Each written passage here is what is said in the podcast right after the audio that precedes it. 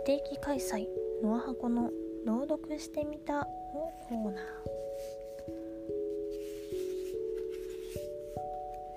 本の音聞こえてる？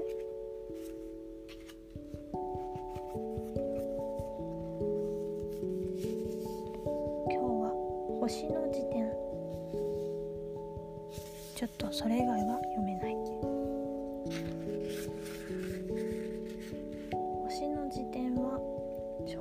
2016年、えー第2版が2017年に発売された本になります、えーこちらの方は著者かな？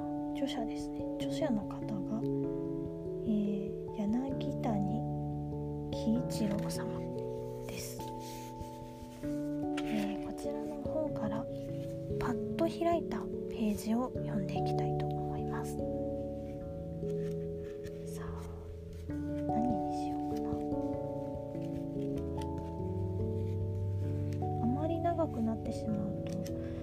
いている人も飽きてしまうと思うのであまり長くないものがいいんだけど何かあるかしら。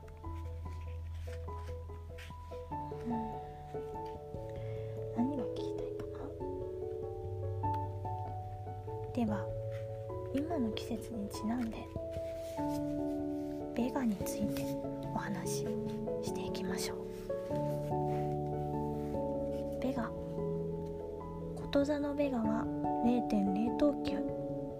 全点で5番目の明るさを持つ白色星である。夏の星座の中では最も明るい星だ。全点でたった一つの第一次準ん？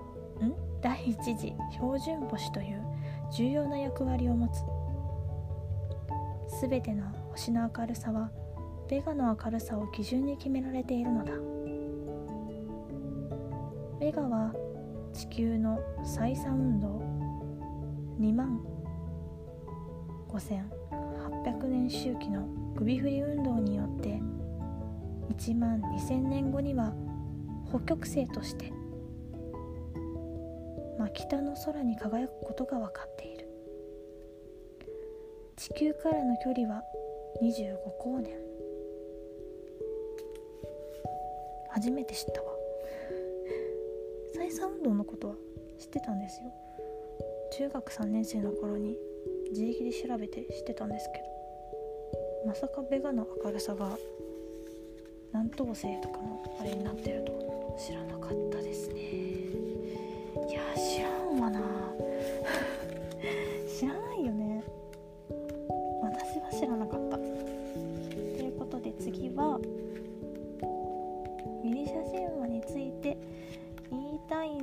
いんだがベガはどこ？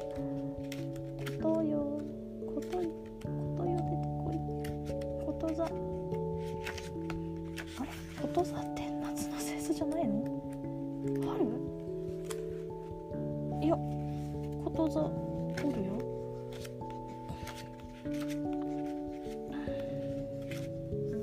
あごめんなさい。いました。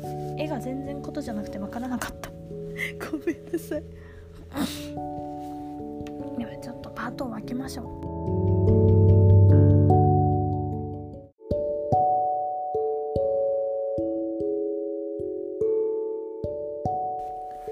では第2部。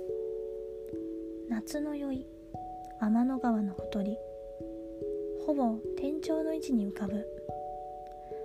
さすり座とともに夏を代表する星座の一つである。この星座の目印ともいえる一等星のベガは夏の夜空で最も明るく輝く。ヨーロッパでは夜空のアーク島夏の夜の女王星として広く親しまれてきた。日本でも織姫星と七夕伝説を知らぬ人はいないだろう。ギリシャ神話では音楽の神アポロンから盾ごとの名手オルフェスに贈られたものとされている。ある日オルフェスの妻エウリディケは毒蛇に噛まれ死んでしまう。妻を深く愛していたオルフェスは妻を取り戻すべく冥界に足を踏み入れる。こと座を弾き歌うことで私守りのカロンや番犬ケルベロス亡霊たちをやり過ごしたオルフェスはとうとう冥界の王ハデスの前に行き着く。ハデスとその妻ペルセポネもその歌声の美しさに心を動かされ妻を連れ帰ることを許した。ただし地上に戻るまでは決して振り返らないという条件付きで出口が見えてきたあたり暗闇の不安は最高域に達する。そこでオルフェスはハデスとの約束を破り思わず振り返ってしまうのだ。